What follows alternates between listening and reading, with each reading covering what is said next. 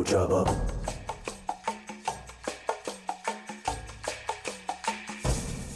Go job up. Welcome, my friends, to the Moon Jockeys Podcast. An in-depth discussion of Star Wars themes, characters, and storylines. Now, here are your hosts, Katie and Brian.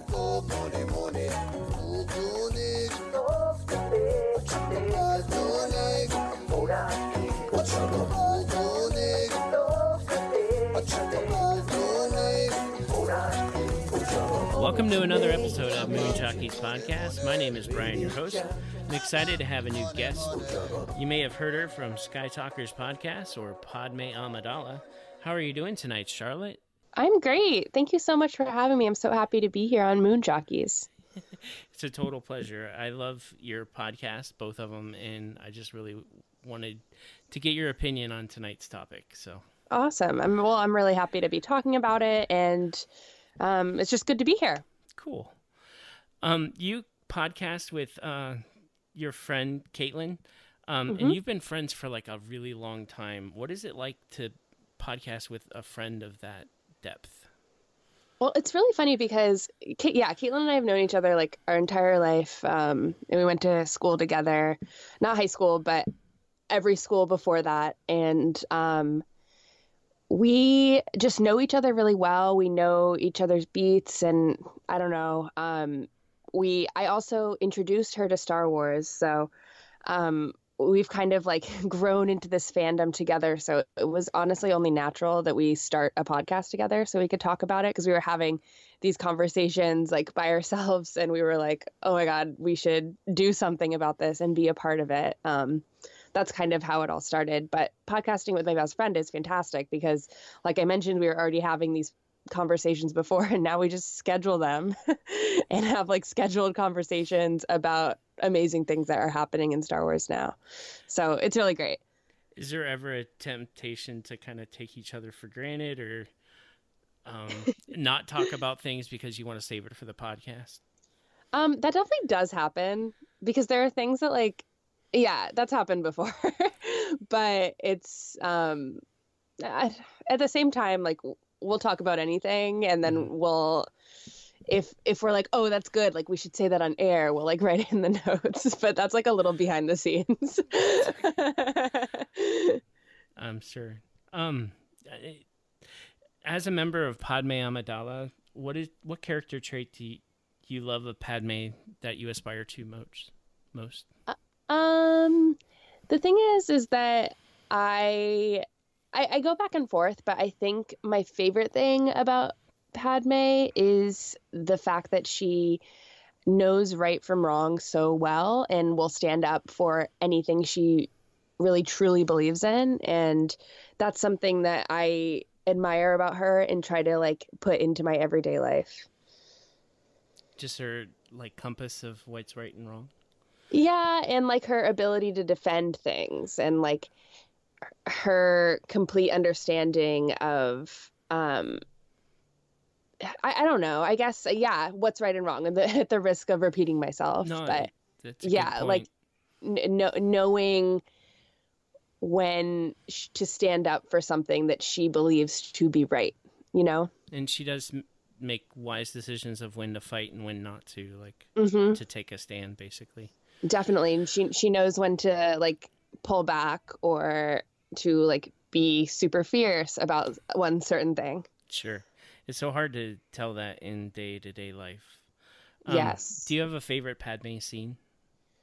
Um, I think my favorite Padme scene is, again, I go back and forth because I love a lot of them, but either when she tells Anakin she's pregnant, or I really do love that picnic scene in Attack of the Clones. Um, mm-hmm. I love Anakin and Padme as like a couple, as a ship, and um, I am like, I have guilty pleasure in that sort of, those scenes, I think. They have a, that scene is really great because you actually get to see like them in conflict uh, about yes. po- politics a little bit, um, mm-hmm. and see how they handle that, a, like a disagreeing, a difference of opinion. Yeah, definitely. And it's it it's played off a little bit as humor, and I think it's good because when, you know, time goes on, we watch the movies over and over again. We kind of think about what Anakin is actually saying in that moment. And I don't know, it's just a good scene. Mm-hmm. And again, that's another example of Padme being like, yeah, but that's, that's not right. So, and I love that about her. You've talked about on Sky Talkers Podcast that you actually are a little bit of a Reylo fan. Mm-hmm. Um, do you have a favorite Reylo par- parallel, like of another story? So, um, yes, I, I, I like them all. Like when people make the parallels, I like parallels in general. Um, I like the Pride and Prejudice parallel. I like the, um, Phantom of the Opera parallel. And I, but I really do think that there's something there, as I mentioned before, about Anakin and Padme. I think there's a lot of comparisons to be drawn between Anakin and Padme and Rey and Kylo. And that's something that I'm interested in, maybe more so than the out of um, the Star Wars universe fictional parallels, you know? Interesting. Do you have any specific examples? Um, I think just in general, the like join me speech at the very end of The Last Jedi is pretty similar to like what Anakin says to Padme on Mustafar. And I just think there's like some re- like there's a lot of really cool visual parallels, like even um Rey being sh- like shipping herself to uh the Supremacy in like that coffin-y thing yeah. is pretty similar to like Padme's like final like her when she in her, at her funeral pose. It's all very like really similar, and I think as Rian Johnson has said before about how he like completely steeped himself in the visual imagery of um, the prequels when he was filming. I I just, this kind of stuff just isn't an accident, and I, I'm so intrigued by it. Cool. Yeah. It'll be very interesting to see where they take um, Ben and Rey's relationship in episode nine. I, I think it will have a lot of... Uh, it will have an impact on both sides, people that want Reylo and people that don't. Um, yeah, like definitely. A, a romantic relationship. Mm-hmm. I mean, I, I don't really need it to be a romantic relationship in nine, but I I am fascinated by the parallel, like the these two char- characters and what they each represent. I think that, like, especially... You know how, like, when Luke went to Vader in Re- Return of the Jedi, like, he was basically loving his father despite what he had done. Mm-hmm. Um, if Rey and Ben, like, somehow can... If they choose to... Like, if Ben chooses a different path because of love, I think that that would be an interesting um, complexity to the story.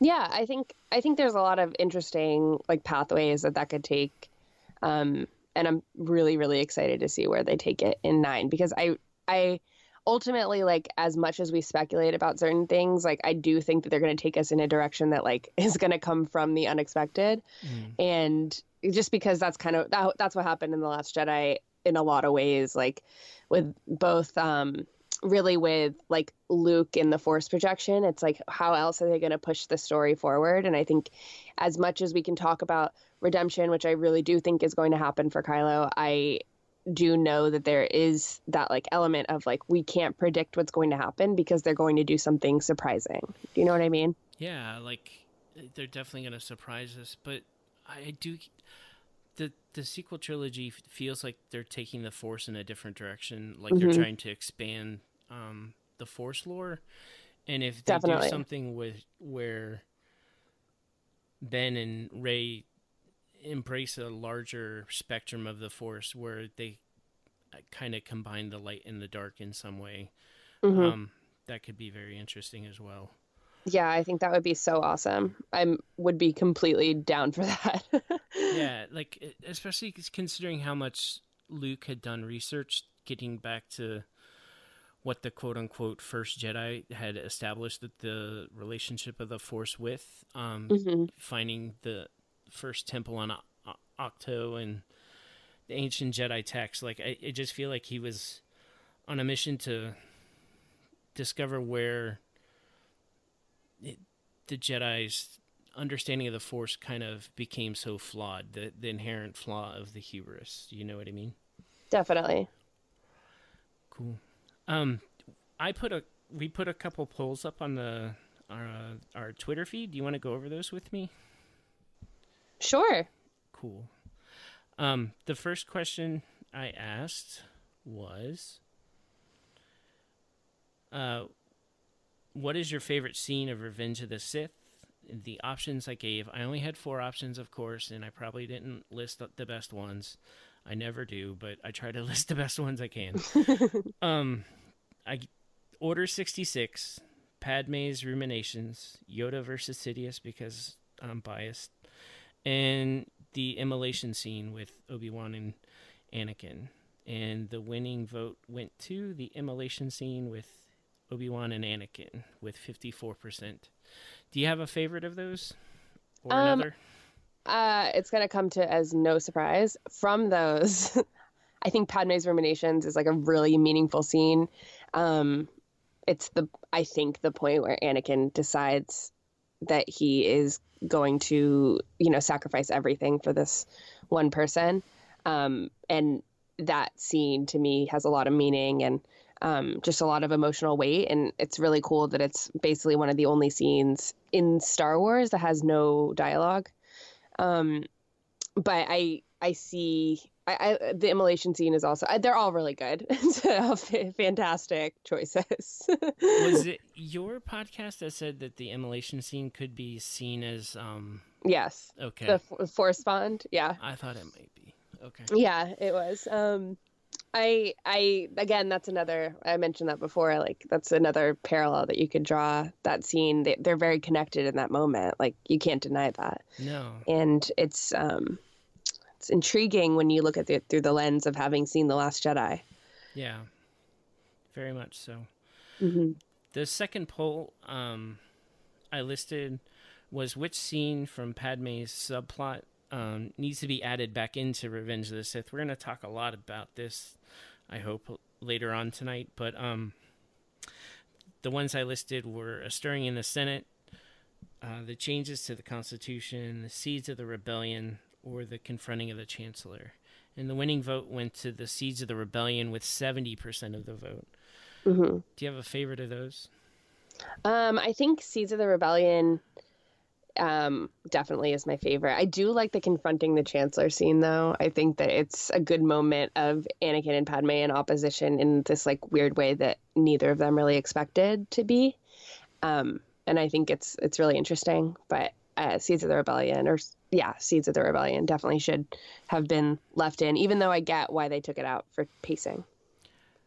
I, if I if I only got one scene, I think I would have chosen the stirring in the Senate because it did have so many other voices and diversity, mm-hmm. um, and it kind of gets to the the point of them actually realizing that the things that are going on are getting out of control, and they're gonna have to do something about this long term. And it kind of sows the seeds of the rebellion a little bit um, with.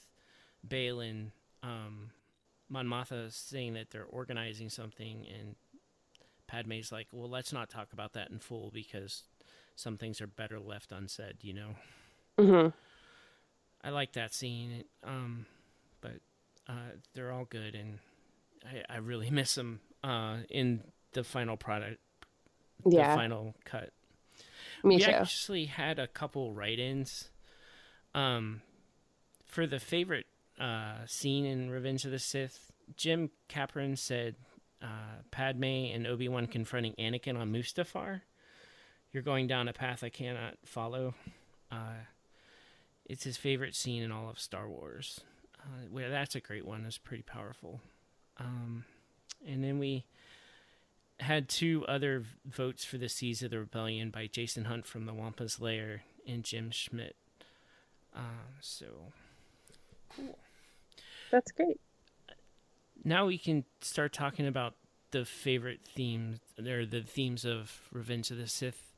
Did you have any specifically that you found that you wanted to talk about? Um, I mean, there's a lot going on, but um, Which one um, would you like to talk about first? um, I think the biggest one is definitely fear of loss. So maybe we should start there. Okay. That that's a good one. Um, I think that Anakin is totally afraid of losing Padme. Like, mm-hmm. everything that he does is kind of driven by fear. Yeah.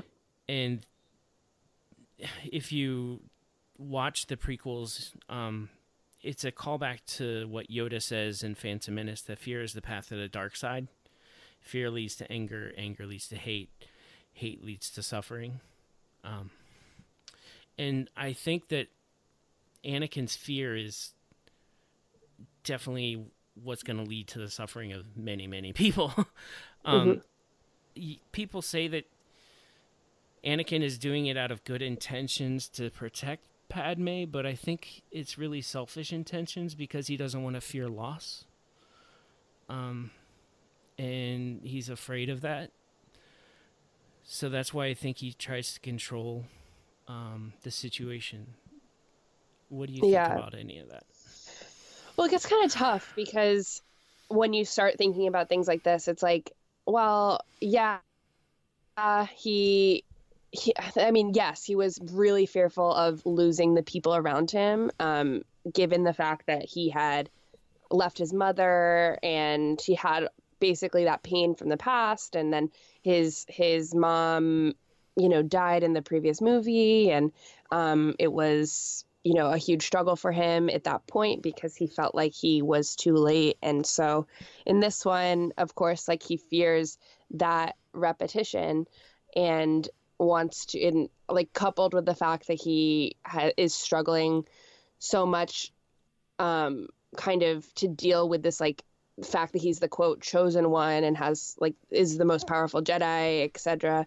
It's like um, he, really does fear all these things like being lost at some point, because if Padme is his like most treasured thing in the world, like of course he, when he has this vision that's remarkably similar to the one of um his mother, like of course he's going to fear losing her. And like, but I do agree with you though that like it it changes from like worry and out of love to, you know, a fear of loss. It changes into like selfishness, and that's where the problem really lies, because we're all fearful of like what we're going to lose and like the people around us like leaving us or anything, um but it's it really when it turns into like a, almost like a self-preservation yeah. situation, that's where it gets really really tough.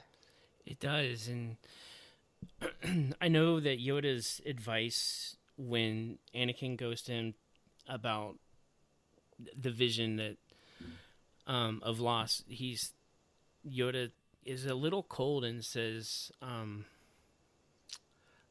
"Oh, what does he say?"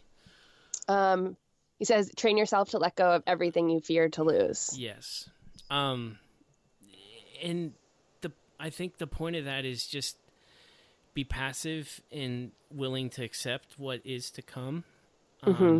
and like. Embracing what the will of the living force is, that the Jedi have gone so astray and really being connected to that. And mm-hmm. I think that's, that's a larger problem for the Jedi as a whole. Mm-hmm. But I love the fact that Anakin's fear of loss is such a callback to the Phantom Menace and um, what we learned about the path of the dark side. Definitely. It- I mean, also at that point, um, I think that, yes, like the best, the best thing about that scene with Yoda is that like Yoda makes a lot of sense. Yes, we should rejoice for those who transform into the Force and, um, or, you know, pass and, um, are no longer part of our lives or whatever. And there, there's a great message there.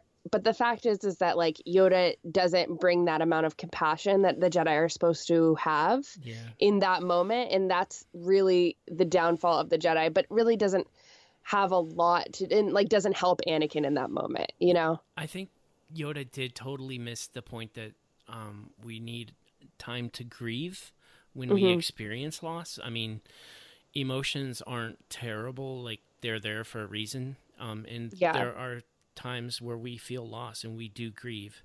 And so I think it's a good idea to grieve with those that are grieving, um, and just to have that compassion and empathy to be supportive, uh, and help them get through the, the tough times. You know what I mean?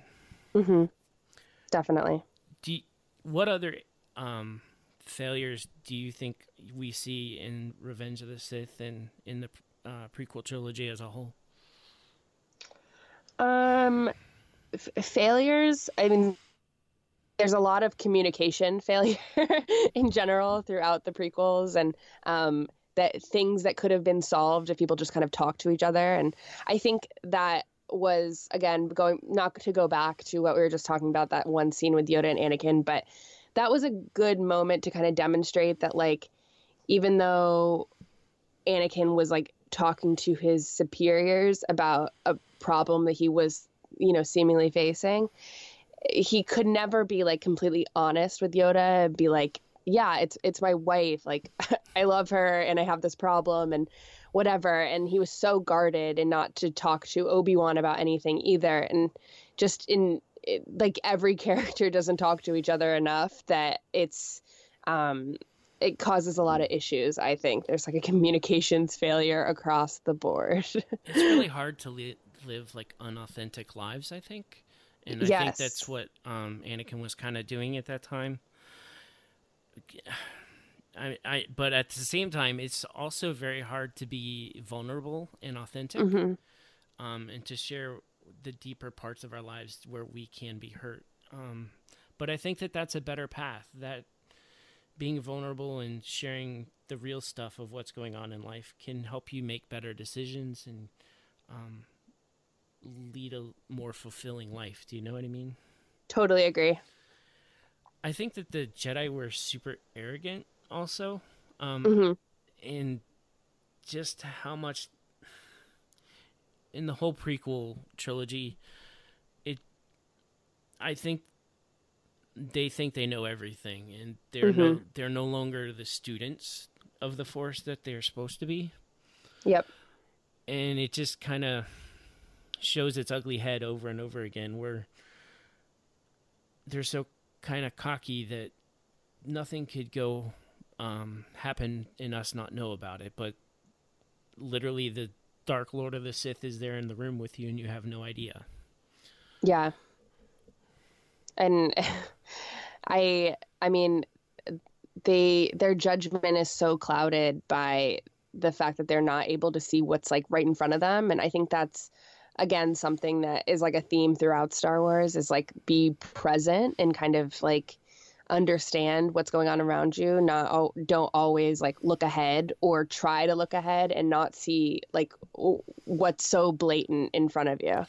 You know? Yeah, absolutely. Like, I th- I think that Obi-Wan has major major blinders on with Anakin and Padme. Mm-hmm. Specifically after the the, um, the ship crashed with Grievous, um, and Obi-Wan has the moment with Anakin talking about, it's time for your reward, time for you to get your reward, your time yeah. with the senators, um, mm-hmm. your shining moment of glory.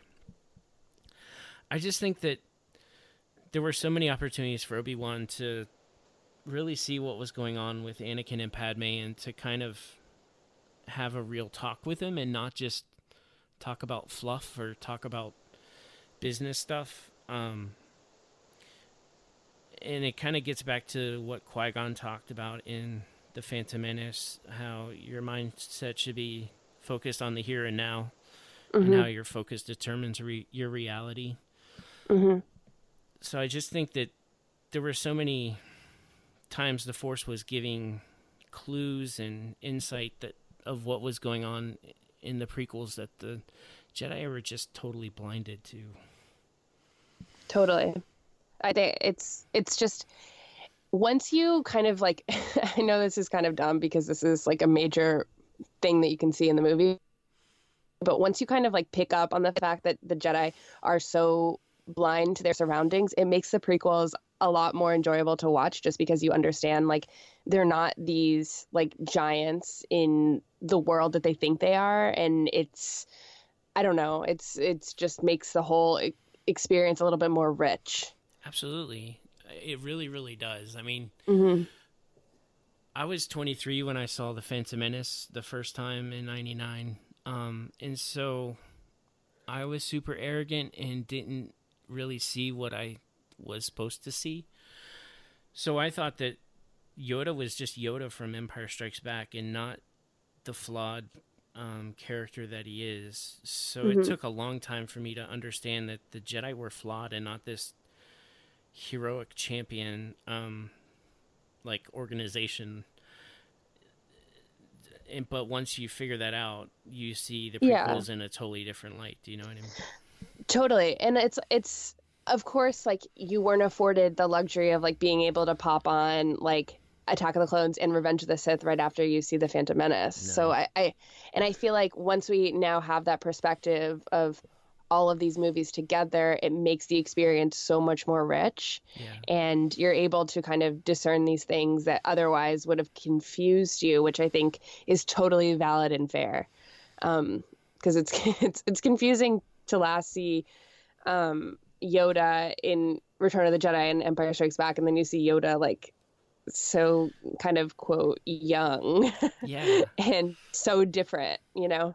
I mean, he talks about how the older Jedi are more arrogant and how they don't see their flaws.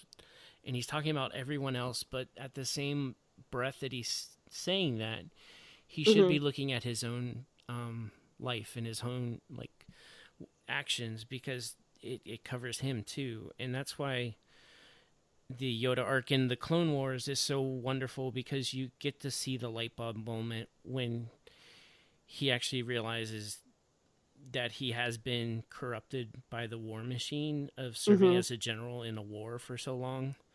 Yeah. Um, and what a real relationship with the Force is supposed to be like. And it kind of switches to the Yoda we we knew in Empire Strikes Back.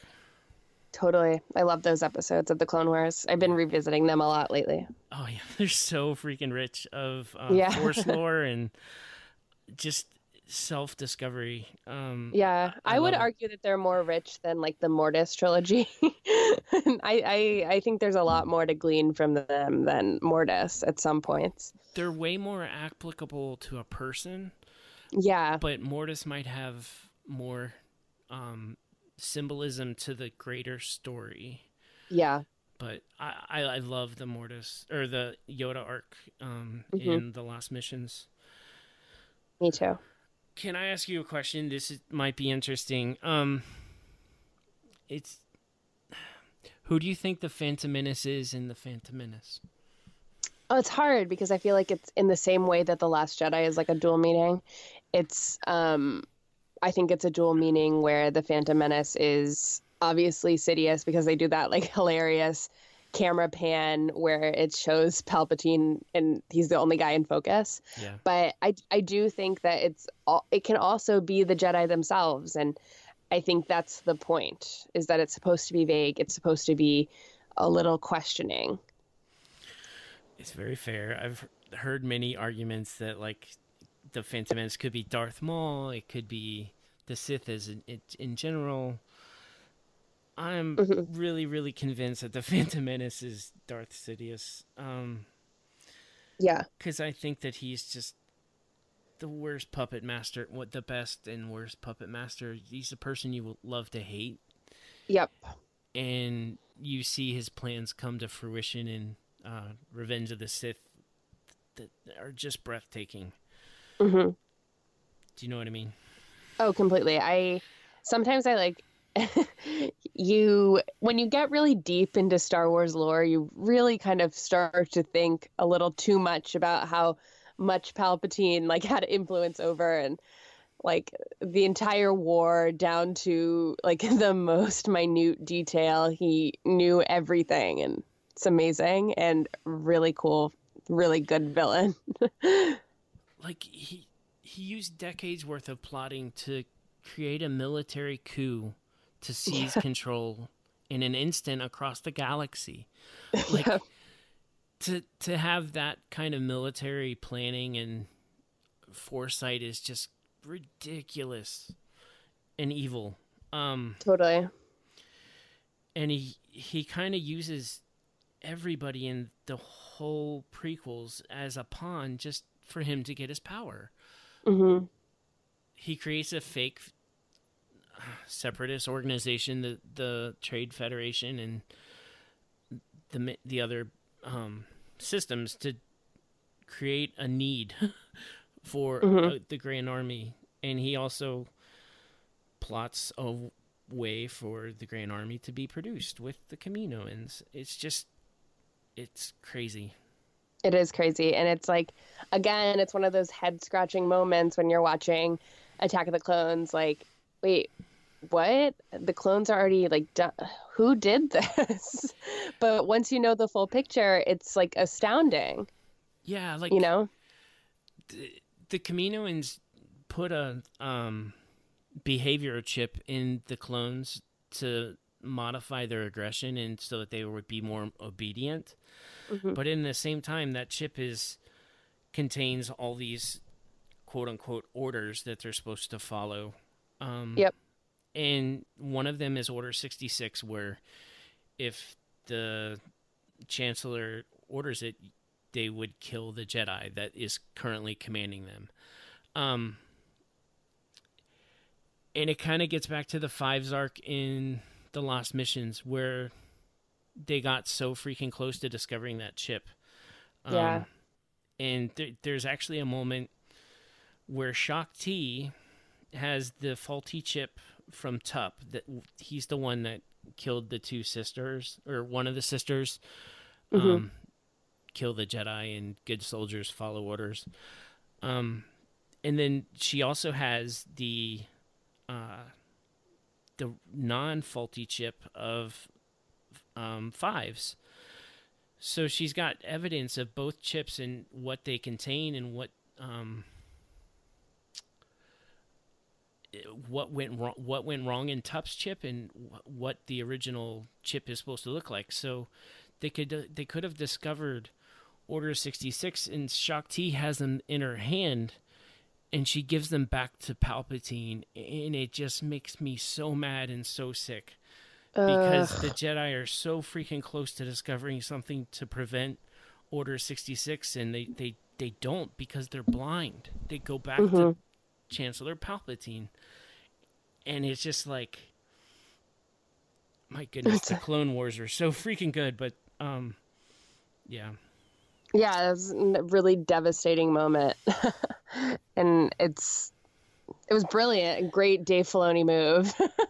yeah but, yeah it's um devastating, but another one of those, like, where everyone involved is kind of like, Shaak Ti is at, at fault for, like, going back to the head of, you know, the government and giving these things away rather than, like, discussing. You know what I mean? It's, it gets a little, like, confusing when you start to think about all the different players that were involved in this. Like, who should she trust? Should she trust the Jedi Council? Or yeah. should she trust uh, the person over the Jedi Council? Mm-hmm. um, it, it's... I, yeah, that those episodes just really um, make me love it that much more. Did you? May I ask a question? Did you mm-hmm. follow spoilers with Revenge of the Sith? Um, the thing is, is that I wasn't really into fandom that much then. Okay. Um, I became a like a huge fan because of Revenge of the Sith. Okay. So spoilers. So no, I didn't follow spoilers. That's the short answer. So you- Were you were you surprised by Order sixty-six? Um, yes, yes, I was. Okay. Totally. I think that it's like such a.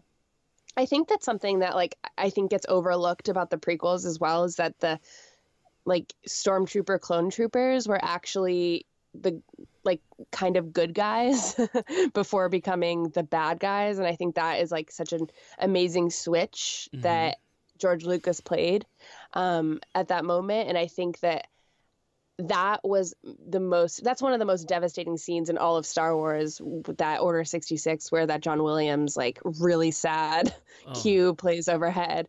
Um, and so, yeah, I was very surprised. Did you read spoilers beforehand? I, I've been a spoiler fiend since Phantom Menace. So, like, um, they help me with anxiety because basically I spend a year to two years leading up to the movie every day getting a new piece of the story. So it kind of helps me wrap my mind around it and where it's going mm-hmm. so that when I actually see it, I've seen it probably a hundred times in my mind before I actually see it with my eyes. So I can take in a lot more and be at peace and not really worry about where is it going to go because I know where it's going to go. Um, so like, that's kind of why I get into spoilers and I, I love them so much is they help me enjoy it more. Plus they give me a ton of fun in the year leading up to it. Mm-hmm. Um, so I knew that Order sixty-six was coming um, in Revenge of the Sith, and it didn't surprise me. But it was just still, as you said, so beautifully done visually and musically. Like, you, you don't get a sense of any of the John Williams score when you do spoilers, because that's, that's brand new every time you see it. I mean, that's, you don't really get that before the movie. Um, mm-hmm. And so feeling that together is so powerful, and Order sixty-six is actually my favorite scene in Revenge of the Sith because it um it just gave the clones so many different looks and so many different places, uh, and it gave you a feel of that that moment of a military coup across the galaxy all at once, and that's just so powerful. Definitely, it definitely felt like we had been leading up to that specific moment for so long, and I think the payoff was there. Yeah, it was great. So what do you think of Padme's missing arc? Why do you think it's not there? Or why are the deleted scenes cut? Well, it's really, it's really rough because I wish they were in the movie, obviously, just like a lot of people, just because I think they show the, you know, the birth of the rebellion. Um, they show her camaraderie with Bail Organa even more. And they have a lot of amazing, diverse voices that are in these scenes that you don't get in Revenge of the Sith otherwise. Um, but I do understand why they, I'm like kind of controversial in this because I love these scenes so much. And I think that I would kind of do anything for a cut where they're edited back into Revenge of the Sith, but I understand why they were cut. Um, they're highly political and kind of slow. And I think that in general, the movie really needed to focus on Anakin's turn to the dark side. And that doesn't even happen until like an hour, thirty minutes into the movie. Mm-hmm. So it's like with these scenes happening before that, is would the movie have been like three hours? I think, yes, you know, at least. And yeah. And I mean, I, I wouldn't mind watching a three-hour Star Wars movie, but I, I understand why they were cut, and I'm very happy that the novelization includes them and has like a really, you know, great description of them and everything. But um, yeah, it's it's a huge bummer that they're not there. Padme needed a bigger role in in Revenge of the Sith, I think. But as, yes, as you've said before, she does have a great role in being pregnant and sharing the moments she does with Anakin. Um, mm-hmm. are pretty powerful. I mean, I think that there definitely could have been better writing for her, but I, I, it's hard because I personally like all those scenes and everything, but I do think that she could have deserved a more well-written ending, but I, I, and like a, maybe a little bit more, maybe like one scene that was a little bit more concise of, you know, the, that kind of wrapped up the Seeds of the Rebellion, like arc, in a way that kind of gave us a little wink to the fact that she was at the beginning of the rebellion that kind of linked us to her children later. And I think that that would have been really fantastic, but that's not what we got. And unfortunately we have these, these awesome deleted scenes that we can refer to and kind of hope that they're canon. Mm-hmm. Yeah. Did you like the way that Revenge of the Sith ended, um, with the montage and, Um, what do you mean? Like the Luke and Leia. Luke and Leia and Obi-Wan and yeah. Yoda uh, separating and uh, the binary sunset of, mm-hmm. on Tatooine.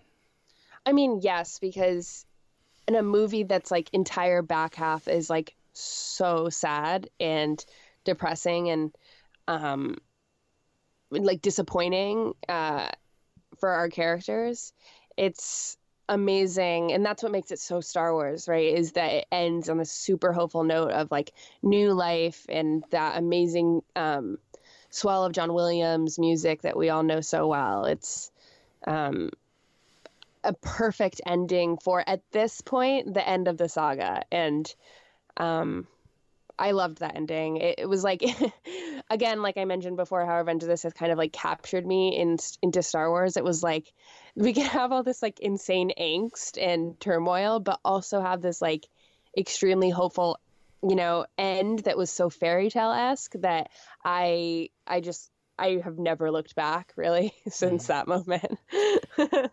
It it does carry such a powerful feeling of hope. Mm-hmm. Um, have you ever seen a movie called The Neverending Story from the eighties? I haven't. I'm sorry. That's okay. It's totally fine. I'm old. I, I t- I'm telling you. Um, okay, so there's a fantastic movie um, from the eighties called The Neverending Story, and it's a super. It's it's a fantasy like. Strange creatures that there's a giant rock biter that's probably three stories tall. There's a racing snail, um, and there's a guy that flies a bat that kind of falls asleep all the time. But the main hero is uh, a boy named Atreyu, uh, and he's on a mission to fight the Nothing, which is this epic um, villain in the story. And the Nothing is dis- destroying the world of Fantasia. In the end, it actually does destroy the world of Fantasia, and all the characters die. And Atreyu gets back to the Ivory Tower um, just as everything is destroyed. And you see the Empress, the one that sent him on the mission to save Fantasia. And it's just the two kids... Um, the Empress and Atreyu, and he's like, I failed. I don't know um, how I could have s- solved it. And, um, but that he didn't fail um, because there was a little boy reading the story at the mm-hmm. same time, and that the little boy can give her a new name. Uh, the Empress is holding a single grain of sand, and she says that this is all that's left of Fantasia, the grain of hope. To restart Fantasia. Why is it so dark? In the beginning, it is always dark.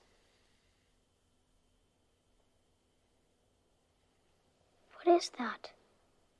One grain of sand. It is all that remains of my vast empire.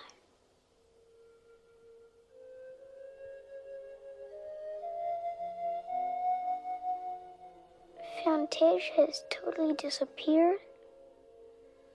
Yes. Then everything's been in vain. No, it hasn't.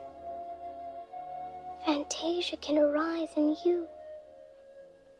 From your dreams and wishes, Bastien. How? Open your hand.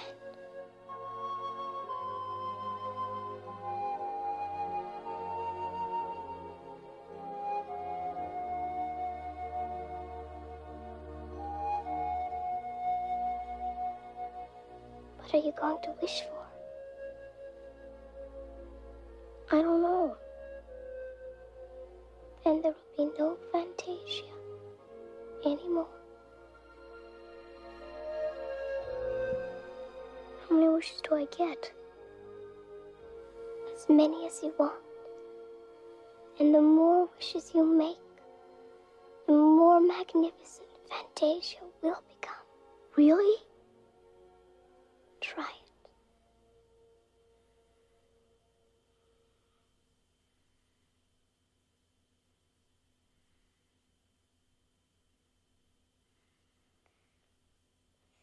My first wish is...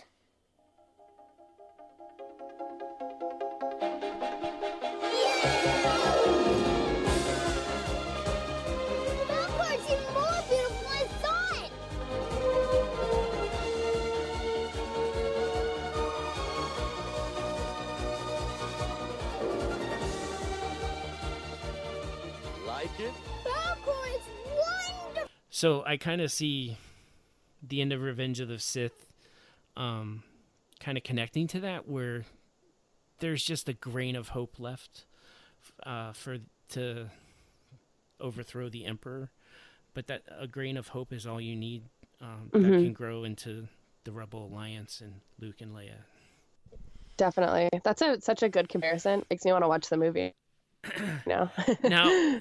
It's a little dated, and the effects won't be great, but the story is it's fantastic. Okay. It's okay. I really like that. I like the. Um, I think that sounds really good, and it sounds like something I'd be into.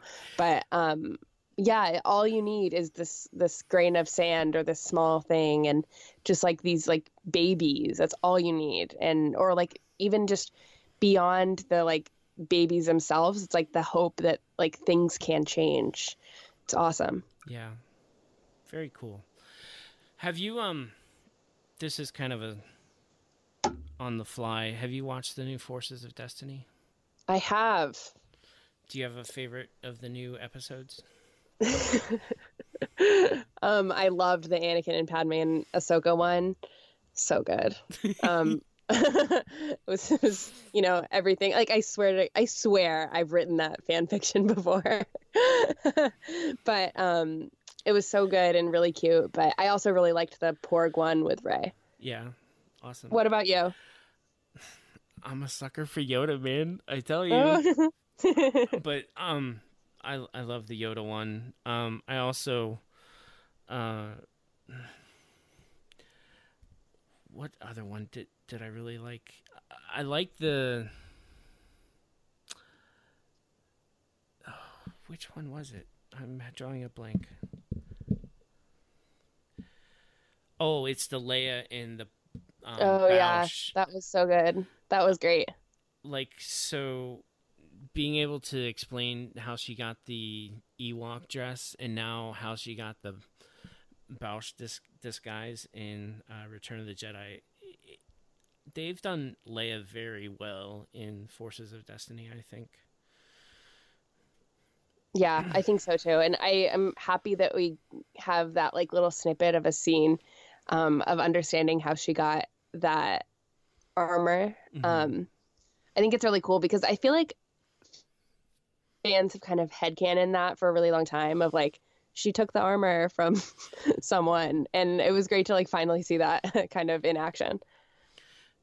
Uh, do you, th- do you, Do you get frustrated that Padme hasn't had a lot of um, episodes by herself yet? Um, yes, I'm I'm frustrated because I think that it would be great for her to have like her solo episode that doesn't always have to include Ahsoka, but I'm really, really thankful for the episodes that depict her and Ahsoka's friendship. I think it's super important to have like a stable, you know, amazing female friendship on screen, and I'm really grateful for these moments that we get with Padme. Of course I want her to have her own like star episode, but um I am really, really happy with what we have. Is it a problem having episodes of Forces of Destiny from a male point of view? It's just, well, it's not necessarily from a male point of view because Jennifer Muro no, writes I... all of them and everything. I mean, yeah, no, I know, I know what you mean. I know what you mean. Don't worry. I I think that it's a little problematic. I hope that it's not a trend that we see. Like, I hope that in the next batch of episodes, like, we don't have like two that are only male centric, but I, I don't know. I, I struggle to be like up in arms about it because I, I gen- genuinely think it's great to have women writers writing for male characters. And like that, it was a dream of Jennifer's to write a Yoda and Luke story. And mm-hmm. I'm glad that she got that opportunity, but I, do think that like it shouldn't become a thing. Okay. I think the entire uh um I think that the entire like premise of Forces of Destiny is to promote female heroes, and I hope that it stays that way. But I do, I, I am sorry, I'm on a tangent now, but like I, I do see like the viability of having male characters, because obviously that's just how life works. Like you're going to have um, boys and men kind of like interspersed through like women's lives. That's just life. But I, I think that it, also they're selling like dolls, and I'm happy to have like a Ken doll with a Barbie doll, right? Um, so I, I understand the need to have these male characters. I just, I don't, I hope it's not a trend that like it's fifty fifty, right? Really. I don't, I don't think we need to get to that point. I think that eventually we will get a Ben and Rey episode because of the toy. Yep. Um, yes. Very so I think excited that that's that. going to come, mm-hmm. but I don't know how many more episodes will be specifically, um, told from a male character. I wasn't trying. Not... I know, I know, I know, I know, I know. I got it. I got it. Don't worry. Um, I got my Yoda Forces of Destiny doll today, by the way. Oh, nice. And I, I love it a lot. It, it's super, super adorable. Um, Zoe has a whole bunch of the dolls. Um, because she likes them. Her favorite episode was um. the Finn and Rose episode because oh, of really? the giant jellyfish. She's like, ooh, they're pink. Yeah. She's very attracted to the pink. I uh, love that. So it's that reminded cool. me of Finding Nemo so much. That whole thing where it's like going through the jellyfish forest. I loved it. It was great. I loved every episode. I think that this like batch of episodes was maybe the strongest we've seen. I love the fact that they all have like little lessons. I mean, as a dad that has a three-year-old daughter that is loves to watch YouTube videos, having her watch these are encouraging because they kind of teach a lesson of how to be a good mm-hmm. person. Do you know what I mean? Totally. It's like it's like micro um, fables, really. Absolutely. Like the Hera and Sabine um, episode kind of it goes back to the living force and not just um, seeing what's really there and not just what you think you see. Um, I mean, she just didn't look to see if there was two shuttles, so they jumped in the wrong one. Mm-hmm. Yeah, it's great. I also really liked that. I, I think that it's super awesome that we get these like cool nuggets of info from Jyn. I think that like her stories have been really cool as well, um, kind of showing more about her character and what she's about. Yeah, she had a lot of compassion in this one um, mm-hmm. for the little bat kid. Yeah.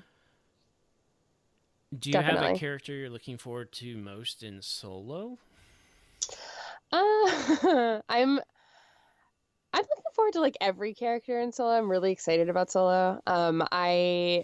I'm excited. I'm a huge Game of Thrones fan, so I'm excited about Kira, but I am really excited about Lando and can't wait for, I know he's going to steal every scene. It's going to be great. What I'm, about you? I'm excited for most of the cast except for Han. Um, I'm really excited for Kira and Lando and mm-hmm. the Falcon. Like, I think the Falcon is going to be almost a character in and of itself. In yeah, definitely. Movie. Definitely. Cool. Well, Charlotte, yeah. thank you very much for being on with me tonight. Where can people find you? Thank you for having me. You're welcome. Um, you can find me on Twitter. Um, my screen name there is Crerity. It's C R E R R I T Y. And you can follow my podcast wherever you get your podcasts. Um, and on Twitter at Sky Talkers Pod. And my podcast is called Sky Talkers. And um, I'm also a co-host on a Padme centric monthly show that's on the Unmistakably Star Wars feed called Padme, and you can find us on Twitter there at at Padme Amidala, so Padme with an O. I think that that's such a fun name, uh, especially for a Padme podcast. It's yeah cool. Thanks. You're welcome. I'm uh, all about those uh those puns. Clearly there's nothing wrong with that, especially yeah. if it's just catchy. It's easy to remember. Definitely. Now it's time to hear from you. You can email us your thoughts on Revenge of the Sith at moon jockeys podcast at gmail dot com. Um, you can follow the podcast at Moon Jockeys Pod. You can follow me at Balls and Play. Next week, we'll be talking a little bit more about the new episodes of Forces of Destiny. Thank you for listening. Until next time, may the Force be with you always.